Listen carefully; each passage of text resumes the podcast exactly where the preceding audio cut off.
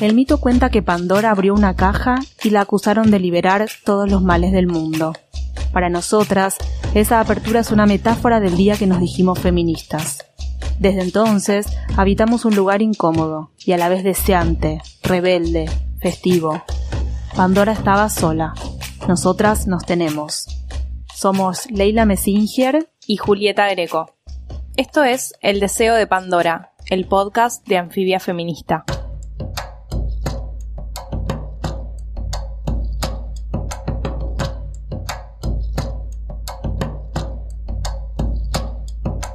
Autocultivo. Madres. Cannabis medicinal. Aceite. Dolor. Autonomía. Mi salud, mis derechos. Medicina hegemónica. Narcotráfico. Salud pública. Ley 27.350. Red de mujeres. Históricamente en nuestro país muchas mujeres se organizaron y activaron desde su condición de madres. Mamá Cultiva apareció en escena en 2016, cuando un grupo descubrió que el aceite de cannabis podía mejorar la vida de sus hijas enfermas. Una gota diaria reduce las convulsiones de 700 a solo una. Durante el proceso de aprobación de la ley de uso de cannabis medicinal, se encontraron con cultivadores y cultivadoras, investigadores, usuarios recreativos, médicas y médicos. ¿Qué le aporta el feminismo a esa red? ¿Qué nos dice la experiencia de estas mujeres a la hora de construir vidas más libres y un modelo de salud más atento a las personas? Nuestras invitadas de hoy son Ana Flores Clani Orrac. Es licenciada en Geografía por la Universidad Nacional de La Plata. Escribe su tesis doctoral sobre el movimiento canábico argentino. Integra Mujeres y Cannabis en Argentina y la Red Latinoamericana de Mujeres Canábicas. Coordina el proyecto de extensión universitaria Desandando Prejuicios, Cannabis, Salud y Comunidad en la UNLP. Ana Flor es geógrafa con una aclaración, cree en la geografía hecha con los pies. Sus pasos también toman forma de artículos que publica en las revistas Haze y Planeta Cannabis. Le gusta cantar reggae y rocksteady. Valeria Salech descubrió el poder del aceite de cannabis cuando desde la cocina de su casa escuchó reír a su hijo por primera vez. Escribió el libro La historia de Mamá Cultiva Argentina, porque ella es la creadora y presidenta de la ONG que impulsó la ley de cannabis medicinal 27.350. Es profesora de yoga, hincha de huracán, madre de dos hijas, Emiliano de 12, el que como dice ella la metió en este tema, y Ariana de 15, militante del Centro de Estudiantes de la Costa, que la interpela permanentemente. Bueno, bienvenidas, gracias por estar acá. Em, queremos saber un montón de cosas, pero la primera es que nos cuenten un poco qué pasó en estos dos años desde que se discutió y se aprobó la ley de cannabis medicinal hasta ahora en función de, estrategias políticas, de cosas que pasaron, de reuniones, de pensarse hacia adentro de las organizaciones y en función y en vínculo con, con la sociedad. ¿Qué cosas pasaron estos dos años? Para mí es al revés. Para mí se habló, hubo estrategias y se habló y, se avanzó durante el tratamiento de la ley. Una vez que la ley se aprobó y después tardíamente se reglamentó, todo lo que pasó fue de, del Estado para afuera, digamos, eh, en el ámbito de la calle, de la construcción nuestra, desde las organizaciones, el poder, este, yo creo que la, la ley lo que permitió fue la legitimación de la planta. No la legalizó, pero se legitimó el uso de cannabis medicinal. Y a partir de ahí, como el Estado no se hizo cargo nunca, el gobierno no se hizo cargo nunca de la demanda que hay, las organizaciones explotamos en demanda y tuvimos, y trabajamos todo el tiempo para la gente, no, no para, para la estrategia política, porque eso está muerto, porque ya sabemos eh, cuál es el contexto político hoy y que no vale la pena va, no sé, en, en nuestro sentir, te, puedo hablar de Mamá Cultiva Argentina, nosotros hoy tenemos que trabajar para la demanda que tenemos, no podemos ahora meternos en estrategias políticas porque no tiene sentido teniendo una ministra de Seguridad que hace propaganda política basada en la guerra contra las drogas. Nuestro discurso se, es totalmente contrario y entonces, ¿para qué? Y cuando vos decís la de responder a la demanda, que, concretamente que es conseguir el aceite. 2.500 consultas por mes. recibimos en nuestras redes sociales solamente Mamá Cultiva Argentina. No me quiero imaginar si nos sumáramos con las otras organizaciones lo que mm. sería. Es decir, hay una emergencia de salud. Hay una cantidad muy importante de personas que no la están pasando bien, que la medicina alopática no tiene respuesta para esa gente y se vuelcan a esta otra medicina que es una medicina autogestiva, natural, segura y prácticamente gratuita. Y nosotros tenemos que estar ahí acompañando esa decisión, porque como hoy por hoy la medicina tradicional, el modelo médico hegemónico, no acompaña, bueno, tenemos que hacerlo nosotros. Entonces eso nos lleva, nos lleva todo el día, la verdad. Ana y Flor, ¿y vos cómo, cómo lo ves? ¿Cómo lo viviste? Bueno, yo lo vivo como una usuaria, cultivadora, activista del cannabis, por lo tanto, todo este proceso de la ley de cannabis medicinal en algún punto sabíamos que nos iba a dejar en la puerta a, nosotras y, a, y a todo quien cultive. Eh, y un poco esto de, la epilepsia como una como la única eh, patología en la cual se puede hacer algún tipo de trabajo en la legalidad, eh, solo hizo que se generen un montón de estrategias, como por ejemplo los amparos. Hoy hay una lluvia de amparos, ¿no? Colectivos, individuales, y son importantes porque justamente visibilizan que hay una gran parte de la población que no le llega a esta ley. O sea que el acceso a la salud que proponía nunca, nunca lo generó en realidad. Entonces, en el cotidiano, las estrategias que nosotras encontramos, más allá de seguir cultivando la ilegalidad, eh, es eh, empezar a generar redes eh, entre las personas que, cultivamos de, estrategias de cuidado porque en este contexto cualquier asociación, por ejemplo, con, con la universidad, legitima también este, estos sentidos sobre el uso del cannabis.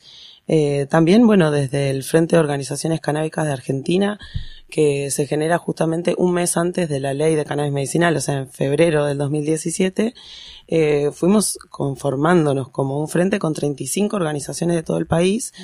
Eh, y bueno, la construcción de eso hacia adentro en comisiones y de trabajo fue todo un, desafío y hoy vamos ahora la semana que viene a la cuarta Asamblea General en donde nos encontramos cada seis meses y se plasma un poco el trabajo de las comisiones y se discuten estrategias políticas.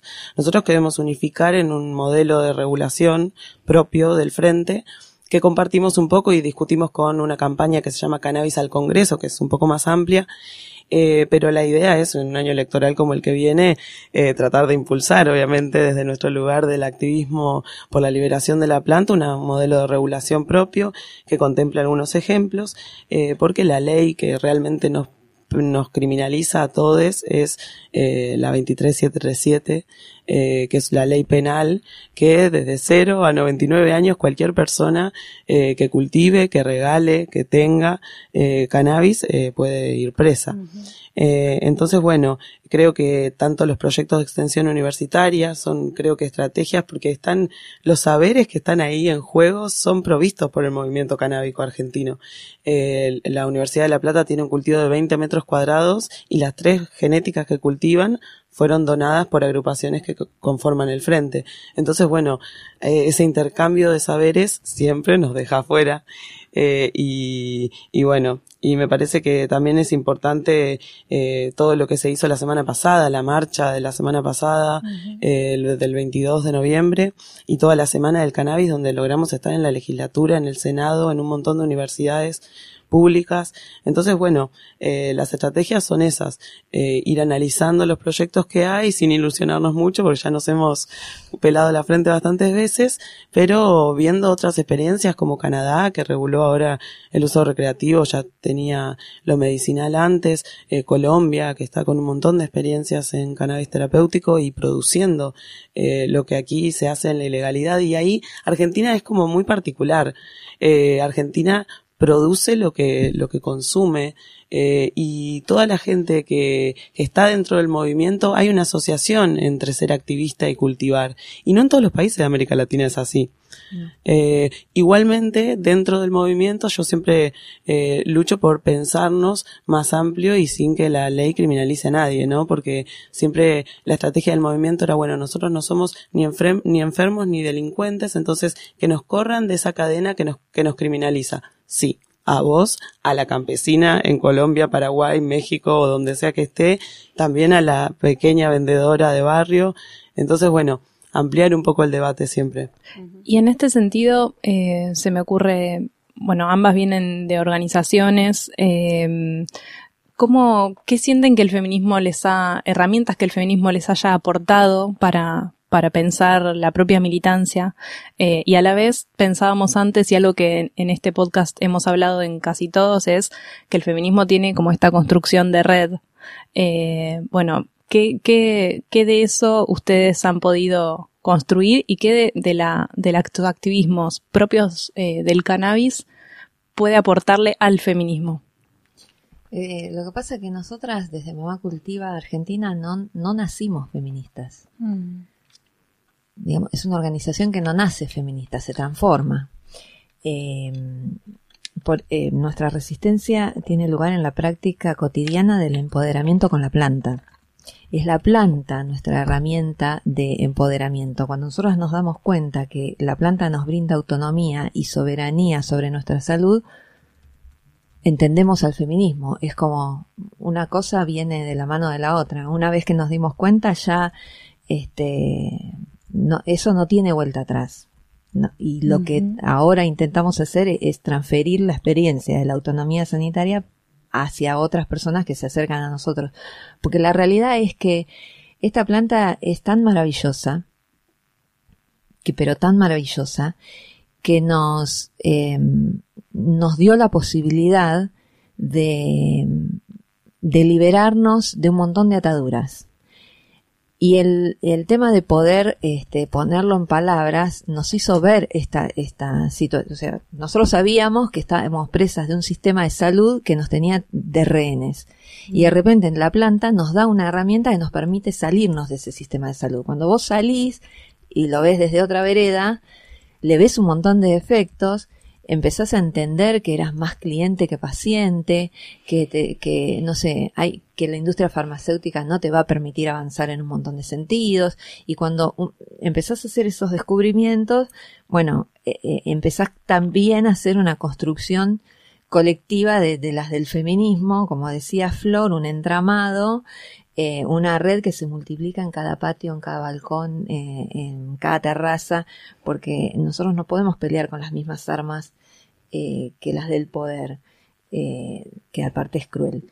Eh, mm. y además nos quiere invisibilizar como cuidadoras, ¿no? entonces nosotros lo único que podemos hacer es resistir amorosamente, transmitiendo nuestra experiencia a otras personas. Y no hay terapia con cannabis exitosa si no se comprende que es una terapia autogestiva que implica conocerse uno mismo.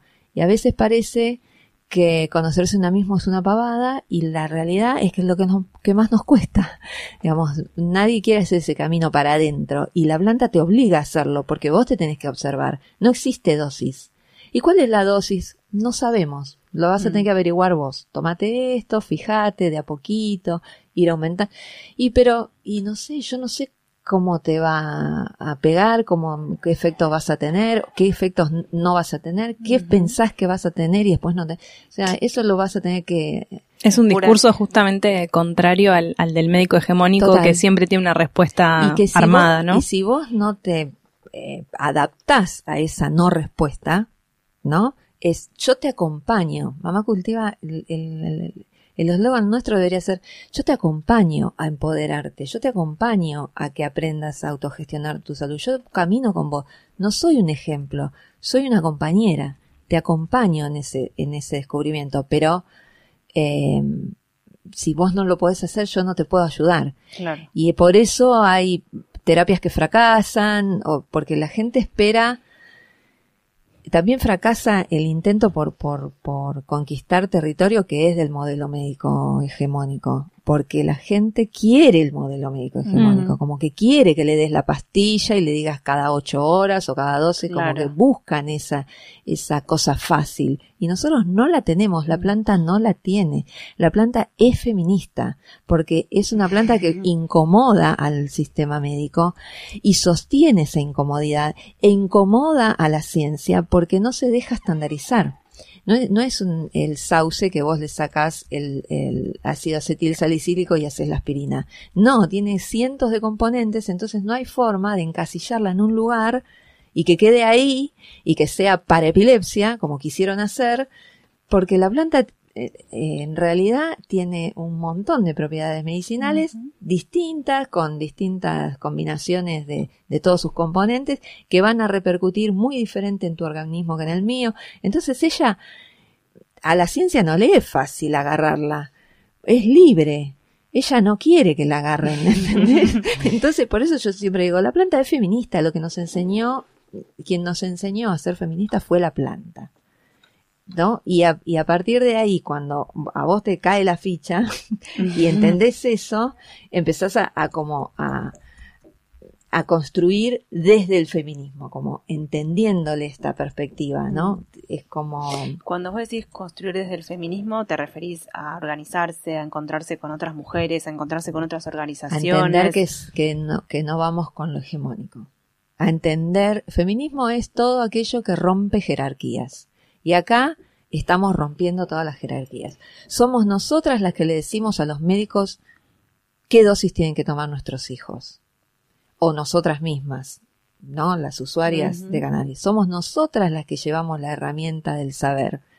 Si el médico no se adapta a, a eso, estamos fuera del sistema. Claro, claro. Y, y si se adapta, es un médico muy raro, seguramente lo carguen en los pasillos del hospital, esto pasa, eh, o, o te diga que uses cannabis a puertas cerradas y no en público porque saben que sus colegas lo van a matar.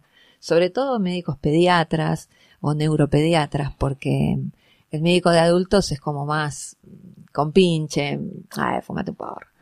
Pero el médico de un Mm. niñe, eh, una niñe, no es lo mismo y no se animan y bueno, ahí juegan un montón de otras cosas Mm. donde nosotras también somos puestas en, en un lugar de, eh, de juzgarnos, ¿no? Claro. Porque la madre tiene que ser buena madre, no puede ser madre más o menos.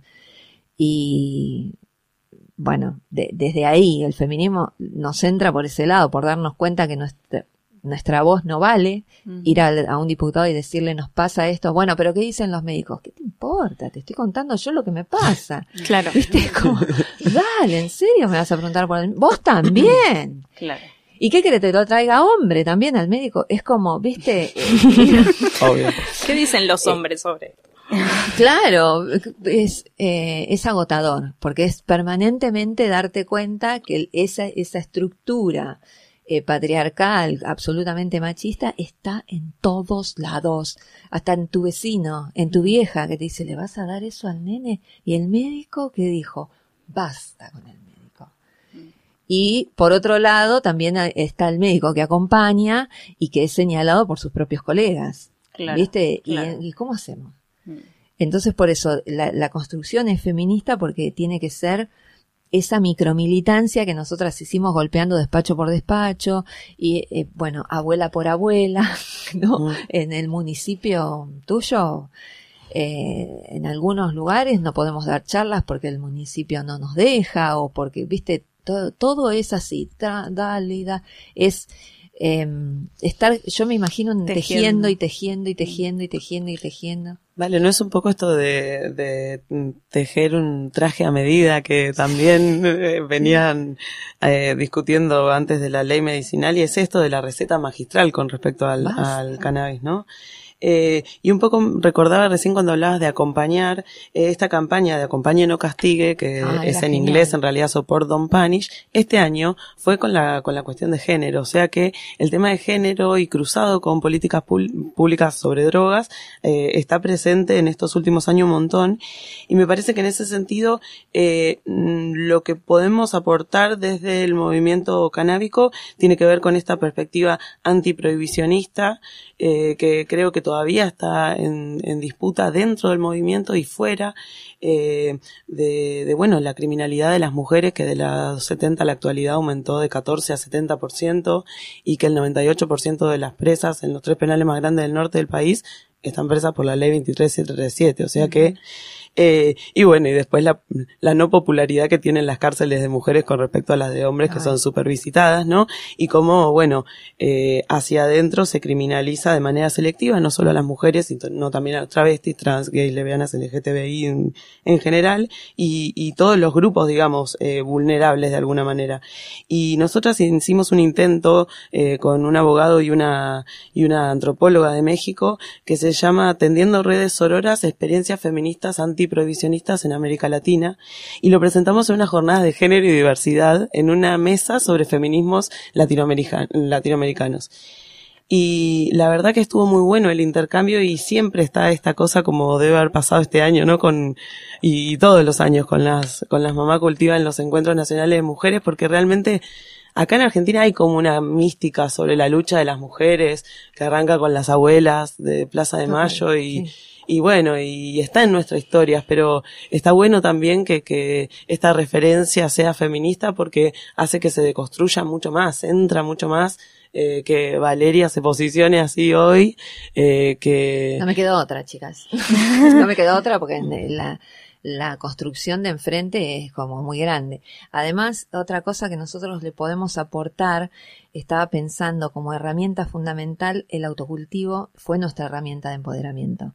Y cuando en vos, es muy difícil de explicar para el capitalino, pero cuando vos metés las manos en la tierra y te conectás con esa energía, yo te, eh, siempre lo cuento, tengo un hijo grande y que llegué al cannabis con el nene grande y mm. estuve muchos años viéndolo y medicándolo sin que cambie nada y de repente poder hacer algo con tus manos. Claro. Y eh, ahora nos pasa viendo a, las eh, a las que usan cannabis para sí mismas y cultivan para sí mismas que estaban como, están negadas, viste, al principio te dicen, ay, pero a mí yo no puedo cultivar ni un cactus. Y después con el tiempo van aprendiendo, ¿no? Y acompañando y sosteniendo, ahí van aprendiendo y cuando se, se dan cuenta que sí pueden, es un impacto psicológico muy fuerte ese, darte cuenta que sí podés.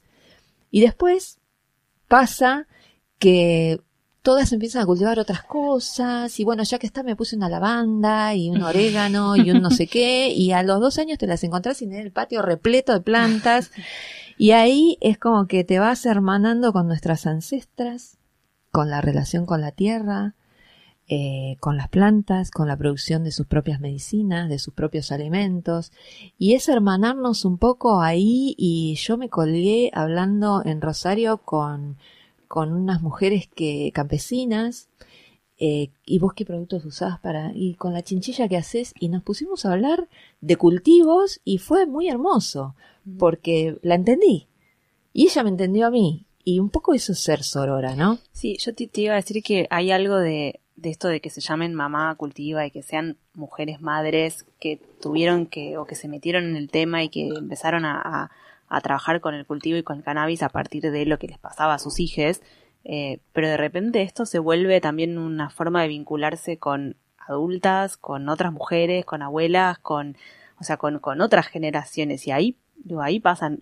otras cosas. Y ahí pasan muchas cosas, muchas cosas y, eh, y es un descubrimiento muy hermoso y es irrenunciable porque es muy hermoso, es muy hermoso sentirte hermana de esa campesina, de eh, esa mujer que cultiva, que, que labra la tierra con sus propias manos, es muy hermoso, es volver como a, a ser vos, no sé, es, es muy hermoso. Debe ser como cuando las mujeres tienen su parto respetado y hacen lo que quisieron, lo que soñaron y y si el médico lo aprobaba, no lo aprobaba, no les importó y lo hicieron igual, es, igual, es mm. esa sensación de, de, puedo yo sola porque sí, no necesito de todo mm. este aparato. Y sola o con otras, digamos, o con, otras, o, con todo, sola acompañada. en realidad siempre es con otras. Porque creo que es un poco eso, el desafío de construir de este modo antipatriarcal, de colonial, eh, antiprohibicionista, es eh, eh, un desafío de creatividad puesta ahí y, la- y el cultivo es terapéutico. Ellas hablan por vos. Si vos estás mal, las plantas están mal. Sí. Eh, si vos estás colgada, si vos estás abandonada en ese cotidiano, ellas te lo muestran al toque. Entonces, eh, es como esa búsqueda de coherencia que en realidad no hay a dónde llegar, sino que es ir en el caminito ese. Y, y también eh, me parece que hay como una, es difícil para las personas que viven en las ciudades entender que este circuito que involucra a un montón de gente porque atrás de ese prensado que consume la mayoría de las personas hoy en Argentina, del cual no se puede hacer medicina, claramente, como tampoco de la creepy en Colombia, porque tiene muchos agroquímicos que producen eh, en monocultivos cercanos. Entonces, eh, ese prensado y esa mala calidad que le llega también tiene que ver con la salud. Es un daño a la salud de un montón de personas. Eh, entonces, bueno, el autocultivo también no debe ser eh, solo, sino acompañado de pensar modelos colectivos de cultivo. ¿Por qué? Porque la persona que vive en una villa con la luz enganchada del sodio 400 lo ve por televisión. Claro. Entonces eh, es muy importante hacer ese cruce de clase, hacer ese cruce de género y siempre estar como en ese desafío de crear modos de ejercer esa igualdad que profesamos, digamos, crítica. Eh, dentro del movimiento también nos pasaba las publicidades sexistas con promotoras en calza blanca, con las semillas. Eh, vine de Colombia de la Expo Medellín, es lo que más se ve. Mm. Entonces, eh, dentro de las copas canábicas, por ejemplo, que eran, eh, que son eventos que Argentina hace 16 años que hace, eh, las mujeres no nos sentábamos a la mesa. Hoy hay mujeres juradas de copas. Y un poco lo que los demás países de América Latina hacen es mirar lo que pasa acá. Y no solo por ni una menos y el aborto legal, que sí somos referencia, eh, sino también porque dentro del movimiento pudimos empoderarnos cultivando a pesar de todo, en la ilegalidad. Y hoy son esas las proveedoras de medicina. Claro. Eh, también por eso un poco a veces me molesta cuando se habla de los cultivadores, porque me parece que los cultivadores y las cultivadoras, que pudimos, sostenemos, acompañamos y nos, nos informamos, porque yo antes siempre decía, el movimiento canábico antes producía cannabis para sí mismo y ese excedente de producción lo compartía con sus amigas. Hoy, ese excedente de producción se va a una persona que lo necesita para combatir una patología. Entonces, obviamente, eso, más el aumento del precio en la ilegalidad de las flores, que antes no se vendían, pero que eh, con un prensado de tan mala calidad empieza a surgir, eh, hace que hoy eh, la mayoría de las personas compran. Entonces, si bien el movimiento canábico, las mamá cultivas, proponemos esto de cultivate, cultivá en contra del narcotráfico, no seas más parte de este negocio, tenemos que criticar el negocio, Mm. que es Claro. el, el narco, la, la prohibición, ¿no? Narcoestado. Aparte porque es el, perdón, pero es el, el sistema capitalista se inyecta el dinero del lavado de activos, de la trata, de la, de la venta de armas y de la venta de drogas. Entonces, el cannabis es el 75% de los usuarios de drogas ilegales en el mundo. Sin el cannabis, no se justifica una guerra contra las drogas y que es la lógica de intervención que geoestratégicamente Estados Unidos siempre tuvo sobre nuestra región. Entonces, ir cruzando las escalas y poder hablar de nuestro cultivo chiquitito estigmatizado abajo de un, de un armario y también poder hablar de la lógica del de neoliberal del sistema que nos propone competir, por ejemplo, entre las mujeres. Entonces, todo lo que tenga que ver con hacer, tener redes que sean de horizontalidad, en donde nos cuidamos, nos apoyamos, nos asesoramos, eh, lloramos, nos encabronamos y, y, y podemos construirlo, eh, me parece que ese es el desafío. Eh, y que el feminismo en eso nos da muchas herramientas para pensarnos. Hace un rato Ana Flor hablaba de los sentidos eh, legítimos e ilegítimos del cannabis y a la vez también hablábamos antes fuera de micrófono con Vale sobre eh, los sentidos legítimos, no solo fuera de micrófono, vos también mencionaste algo de sentidos legítimos e ilegítimos de la maternidad, o sea, lo que una madre, una buena madre debería hacer, lo que una mala madre hace, eh, y ustedes están un poco en esa tensión, lo que la madre debería hacer por un hijo, todo, eh, y lo que hacen que es darles una droga ilegal a los niños. O sea, están en esa tensión y a la vez hay otra tensión que es la que plantea Ana Flor, que es la tensión con los sentidos legítimos e ilegítimos, madres consumidoras recreativas. Eh, ¿cómo, ¿Qué pueden aportar sobre eso? ¿Qué pueden contar? Nada, problematizarlo. Eso. La realidad es que, sí, no, no, porque a ver si Yo no traigo ninguna verdad, quiero que sepan. No, yo tampoco, No. che.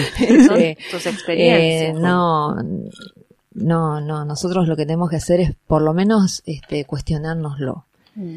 Eh, cuestionarnos esto de, de- del rol de cuidadoras que nos toca y que, y que hace mucho daño, que es, un, que es real que eso que llaman amor es trabajo no pago y, no reconocido ni por el Estado ni por nadie, porque el Estado uno como que lo espera, porque es patriarcal y no sé, la, colonización vino así, pero a veces de, de, de tus pares es, es doloroso que no se reconozca que, que nosotras estamos... Yo elegí ser madre, no elegí ser enfermera, abogada, terapista ocupacional, Mm. ¿no? Y, y lo soy, lo tengo que ser. Yo creo que el- la, la maternidad desde, el- desde la visión capitalista es, eh, es, para ellos debe ser un golazo, porque es una explotación eh, a una figura creada por ellos. Entonces es como, yo no quiero estar ahí. Me preguntás dónde querés estar, no sé. Vamos a construirlo juntas, pero ahí no es. Por ahí no es. Eh, no, eh, qué sé yo. Y eso que te pasa a vos, ¿vale? Que contás acá, eh, es algo que con lo que vos te encontrás en otras mujeres cuando en Mamá Cultiva y en otras cuando van a dar charlas. Y las que egresan, sí. las que egresan. Claro, porque hay, hay, eh, tenés que, tenés que llegar hasta acá. Claro. Y es un camino que no es fácil, no es agradable de hacer, digamos, ¿no? Porque una de las cosas, una de las primeras cosas que tenés que, que aceptar es que el sistema médico no tiene respuestas para vos. Mm. Y es, es durísimo, porque como vimos mucho Doctor House, ¿viste? De repente, de repente enterarte que para determinadas cosas el modelo médico no tiene respuesta y no te lo dicen. O sea, la respuesta es, bueno, hay que seguir Encubren intentando. ese vamos- desconocimiento. es como que hay una soberbia de parte del modelo médico que no, no les permite decir no sé o hasta acá llegué, mirá flaca, arreglate con lo que puedas. ¿No? Salvo en casos terminales que les permiten a los pacientes tomar agua de mar y cualquier cosa, si no estás para morirte, no te corresponde. Y eso es durísimo, porque lo que yo más quiero para mis hijos, para mí, para la gente que quiero, eh, es calidad de vida, incluso para ustedes para la señora que vive acá a la vuelta. Lo que yo quiero es calidad de vida. Y esta planta te da calidad de vida, porque no es una planta que cura, es una planta que te genera un bienestar físico y emocional que ningún medicamento puede darte. Entonces, desde, visto desde ahí, vos eh, no le podés prohibir a una persona eso. Sí, es que ya la idea de cura en realidad es bastante particular Fuerte, y compleja. Mm. Y, y la medicina está muy pensada desde ese lugar, me parece. Nosotros fuimos eh, a unas jornadas de, de cannabis y salud integral que se dio en el hospital eh, Escuela de Salud Mental de Paraná. Y fue muy loco porque es una ciudad que tiene, bueno, a Barisco, que está denunciado con causas vinculadas al narcotráfico, y donde eh, se consiguió ese espacio después de tres allanamientos a, entre ellos, una persona que tiene epileps- eh, esclerosis múltiple, perdón, y está en silla de ruedas. Vive con su papá, que también está en silla de ruedas, y allanaron igual. Él venía pasando un proceso de salud muy, muy heavy, con una amnesia de más de un mes, después de situaciones de cogolleo. Y entonces la vulnerabilidad de las personas que están expuestas a cultivar en la ilegalidad es mucha. Es realmente mucha. Eh, nosotros lo que, lo que me parece que en todo este mundo he encontrado, eh, por un lado esta estrategia de lo, de lo universitario y en el, en el curso que hicimos de promotores en terapéutica canábica, la mayoría eran mujeres. En el hospital escuela de salud mental, la mayoría eran mujeres. Y también nos pasó que dentro de la red latinoamericana de mujeres canábicas nos sumamos, nos invitaron, formamos parte, construimos un foro internacional de mujeres canábicas, Global Woman Cannabis Summit, y eh, generamos un espacio dentro de la Expo Medellín en Colombia de debate. Era el primero que se hacía en Latinoamérica y ahí eh, la diversidad es muy interesante, pero las que más llegaban obviamente son estas emprendedoras eh, latinas que viven en Estados Unidos y que ahora como pueden ser CEO dentro de su empresa, eh, ya el feminismo copó en la industria canábica y está, está todo bárbaro. Después se dio que justamente nosotras habíamos escrito un texto que está publicado, va, va a salir para, para poder consultar, que se llama Mujeres, Cannabis y Geopolítica en América Latina y justamente lo habíamos escrito entre tres latinoamericanas, una de ahí por supuesto podía ir, pero para la mexicana y para mí fue muy difícil conseguir el dinero. Y hasta en esos lugares nos dábamos cuenta que la colonialidad del poder mata, la de la empresa eh, yankee puede viajar perfectamente con el pasaje de pago y nosotras juntando monedas para ver cuál de todas iba. Eh, y ahí me parece que también está bueno empezar a problematizar hacia adentro y no interpretar que el feminismo está llegando a ciertos espacios cuando son espacios que están creados por el sistema como patriarcales, hegemónicos, eh, y eso. Pero hay Y- que llegar ahí. Obviamente, por eso eh, hay que hay que estar en esos lugares, generarlos y, eh, por ejemplo, nosotras hacía tres años que vamos. Entonces, si no vamos, eh, se garantiza el lobby industrial medicinal yankee, digamos. Bueno, Eh, nosotras en, en Mamá Culti, vos me decías si todas las madres piensan lo mismo y la verdad es que las las tres que componemos la comisión directiva, sí. y, pero después, eh, nosotras tenemos socias que hacen uno- unos, eh, vienen a un programa de 12 encuentros donde les enseñamos, les enseñamos, no, acompañamos en, la, en el aprendizaje del, cultivo y también eh, les damos todas las herramientas eh, nuestras para que eh, nuestra experiencia tratamos de transmitirlas para que puedan entender esto de la autonomía y de la soberanía sanitaria y de el poder soltarse un poco de, esa verdad única universal que es la medicina médica eh, y muchas no llegan a comprenderlo de- desde este lugar. Porque no, porque por esto que decía ella, porque es más fácil pedir la pastilla, bueno, pero si a mí me lo venden, lo compro. Está perfecto, Claro. pero hay un montón, eh, por- es muy difícil eh, llegar hasta este lugar. Por eso yo decía las egresadas, tengo pocas egresadas. Claro, pasaron por Mamá Cultiva miles de personas. Claro. Hay, hay algo que yo te escuché decir en, en alguna charla de todas las que vimos antes, em, que es esto de, de que lo importante es la posibilidad de elegir, ¿no? El tratamiento. Que si vos tenés toda la información y cuando hablabas del parto respetado a mí se me hizo mucho conexión con esto. Bueno, eh, yo tengo toda la información y elijo si quiero un parto, cómo quiero mi parto, si quiero una cesárea, quiero que me duerman, pero bueno, lo elegí con información en, en, en esta forma de, tra- de tratar las enfermedades o las patologías, eh, cuán importante es la información, cómo te haces de la información, cómo llegás a eso, cómo... saber es poder. Mm, ¿no? Sí. Esa- esa, eso es lo que tratamos de transmitir. Nosotras tenemos poder porque tenemos una información. Eh, ¿no? Nosotras, las mujeres canábicas, digamos, las que conocemos la planta, tenemos un montón de información, claro. Eh, Levanta el puño, levanta el puño, Ana Flor. no, claro, eh, sí, con Flor compartimos muchos espacios y, y- y por suerte estamos muy alineadas. Por, por suerte digo porque en lo que es el Frente de Organizaciones Canábicas hacía mucha falta Claro. esta perspectiva.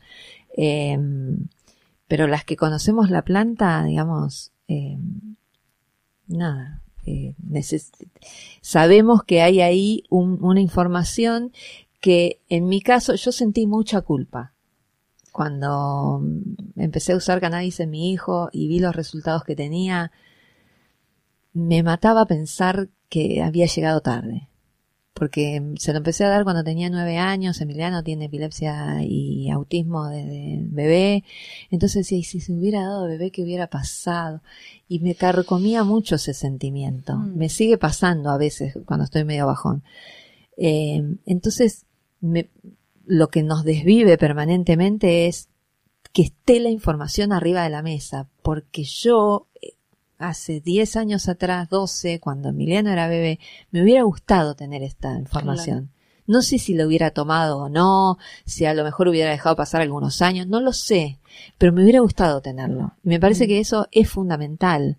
Es fundamental en la construcción de tu propio, de, de tu propia gestión, ¿no? De la política privada, ¿no? De, lo que vos decidís en tu cuerpo. de, sí, hay algo de, por todo este año que debatimos aborto, de repente, eh, como hubo muchos saberes que fuimos compartiendo entre las mujeres, eh, de bueno, dónde, cómo, como algo que se que era por ahí muy secreto y se volvió eh, casi del orden de lo público, o por lo menos mucho más fácil de acceder a la información. De repente el cannabis es como algo que no terminamos de saber. En eso me parece, eh, Ana Flor, que hay algo de la, del conocimiento del, que producen las universidades, ¿no? Ese vínculo que vos traías todo el tiempo de, de qué pasa con aquellos que producen información y cómo el movimiento canábico también aporta que que está ahí para ser explotado, para ser contado, que, y que esto, esta pequeña transmisión y relatos, cómo se hace en ese ámbito, porque entre mujeres, capaz que cuando empezamos a ejercitar se vuelve más simple. ¿Qué pasa cuando te encontrás con las instituciones? Sí, eh, yo recién recordaba que, que Nermi había ido antes al encuentro de misiones de mujeres nacional y la mandaban a mujeres y adicciones. O sea que esta construcción de mujeres y cannabis es algo que surge en 2016 en Rosario y que de ahí se, se empezó a trabajar y desde el principio Mamá Cultiva estaba en esa primera reunión y recuerdo un poco esto de la ruptura del vínculo patriarcal con el médico que casi te dice cómo ser madre pero también esa ruptura con el machirulo proveedor que te da eh, el porro. Entonces, nosotras siempre que podemos, desde lo académico, yo eh, junto con una organización, una ONG que se llama Incamed, con la que trabajo, hicimos eh, una parte importante de pensar el curso de promotores en terapéutica canábica justamente en esta perspectiva. Y me acuerdo que siempre Vale dice que eh, sin saber la dilución, el ratio, eh, digo, eh, la dilución, la genética y su ratio eh, es pan para hoy y hambre para mañana si te regalan o vos compras un aceite porque no tenés la capacidad a simple vista de saber cuánto está diluido, digamos. No es lo mismo una parte de la resina pura en 20 que una parte en 200. Sin embargo, hay gente que con una en 200 anda bien, con microdosis. Entonces, bueno, eh, digo, estas son partes de los conocimientos que no tienen ni, ni los médicos ni tampoco las universidades. Entonces, en ese intercambio de cómo investigar la planta, recuerdo en el año 2014 que un bioquímico le preguntaba al director de mi revista de la Hayes eh, cómo tenía que hacer para cuantificar los cannabinoides y él le decía, bueno, necesitas un cromatograma. O sea, el, el canábico le enseñaba al bioquímico, por mail eh, y le mandaba los artículos en inglés que tenía que buscar. Entonces, bueno, hay un poco una especificación, una especialización que hacen las personas que consumen cannabis y que yo lo veo mucho en algo, en lo que sea, pero dentro de la planta y de todo lo que se puede usar, se especializan mucho en, en los efectos legales, en los médicos, en la parte, no sé, eh, de cómo producir el aceite. Eh, cada uno ha hecho ese, esa búsqueda, esa investigación con la planta que lleva años. A veces alguien se pasó 10 años estudiando, haciendo doctorado, todo, bueno, hay gente que hace 15 años que investiga la planta en Argentina. Y, el gobierno insiste en, subestimar ese conocimiento. Mm. Insisten en ningunearlo. Que es una cosa que te da una bronca. Porque si a mí me enseña Adriana a cultivar, y no, porque fue así. Y ella fue la que me enseñó cómo hacer el aceite, y maranga, y aquello. ¿Por qué van ahí, porque eh, no se entiende, te juro que me ponen en tan mal humor. Ella habla de Adriana, Adriana Funaro, que fue una mujer que fue procesada por un vecino que tenía un problema por la medianera y qué sé yo. Eh, no, y, y, bueno, y esta experiencia de la Universidad de La Plata también se replica y está presente en la Universidad Nacional de Rosario y ambas están cuantificando extractos que vienen de la calle, que es también legitimar lo que está pasando por fuera de la legislación. ¿Sí? Si yo tengo un certificado de que el aceite, que, que tengo bastante, porque si no, no tiene sentido medirlo, pero bueno, eh, eh, sabiendo que puedo dar una continuidad a un tratamiento y que lo tengo en mi casa, si no me sirve a mí, le servirá a otra persona. Recordaba también al médico este de Incamed Fede que siempre dice, si hay una variedad de cannabis que no funciona, pruebo con otra. y, y un poco este es el juego de, de no dejarse vencer eh, y él porque trabaja desde la antroposof- eh, antroposofía, que es un poco esto de cuando la medicina convencional ya te dice hasta acá llegamos, ahí él los recibe las personas. Entonces, bueno, entendió muy rápido toda esta cuestión del cannabis y ha investigado mucho y eh, creo que un poco está bueno esto de que por lo bajo y en la y en lo privado, que es lo que tenemos que empezar a deconstruir, eh, se va pasando la dosis y la administración y todo eso, que en lo público es ilegal que cualquier persona que no sea médica hable Ah, de sí. dosificación y de administración. Sí, Imagínense que Y si encima son mujeres y madres. No, no, todo mal. Dejé la escoba allá afuera. sí, sí, nos vamos en escudo hasta nuestra casa hoy. Bueno, muchísimas gracias. Muchas a las gracias dos, a un placer y, y ahora estamos clarísimos eh, qué tiene que ver cannabis con feminismo. Bueno ¿Querés contar, eso. Vale, lo que van a hacer Ah. próximamente? Sí. Eh, sí, El tenemos, 15. tenemos actividades varias todo el tiempo. La realidad es que vivimos generando, o sea, ahora la, la que va son las prácticas de resistencia que trabajamos acá con la compañera, que es compartir información, romper mitos y prejuicios, es- armar espacios de intercambio. Y nosotros eh, sabemos más que los médicos. Sorry, supérenlo de una vez. Sorry, not sorry. Eh, sí, y esto de que de poder eh, transmitir lo que sabemos, el 3, el lunes 3 vamos a estar en el Matienzo y después el 15 vamos a estar también haciendo una jornada y en ese en esa jornada del 15 además de, de que va a haber un taller de, de, de plantas medicinales, no solo cannabis de otras, un consultorio cultivo permanente, una- un consultorio de, de legales, eh, vamos a hablar de feminismo y faso, ¿qué tienen que ver? Que ustedes ya lo saben. Aprendimos, Ahora aprendimos un tienen, montón. tienen una responsabilidad muy grande, eh, ustedes y quienes escuchen es- eh, este humilde podcast, es que es transmitir lo que acaban de escuchar. Bien. Buenísimo. Pasar Muchas gracias. Pasar. Muchísimas gracias, chicas.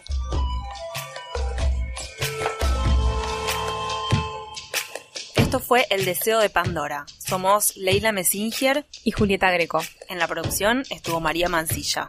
Escucha todos los episodios de El Deseo de Pandora y los demás podcasts de Revista Anfibia en revistaanfibia.com. También puedes suscribirte en Spotify, Apple Podcast, Google Podcast y tu app de podcast favorita.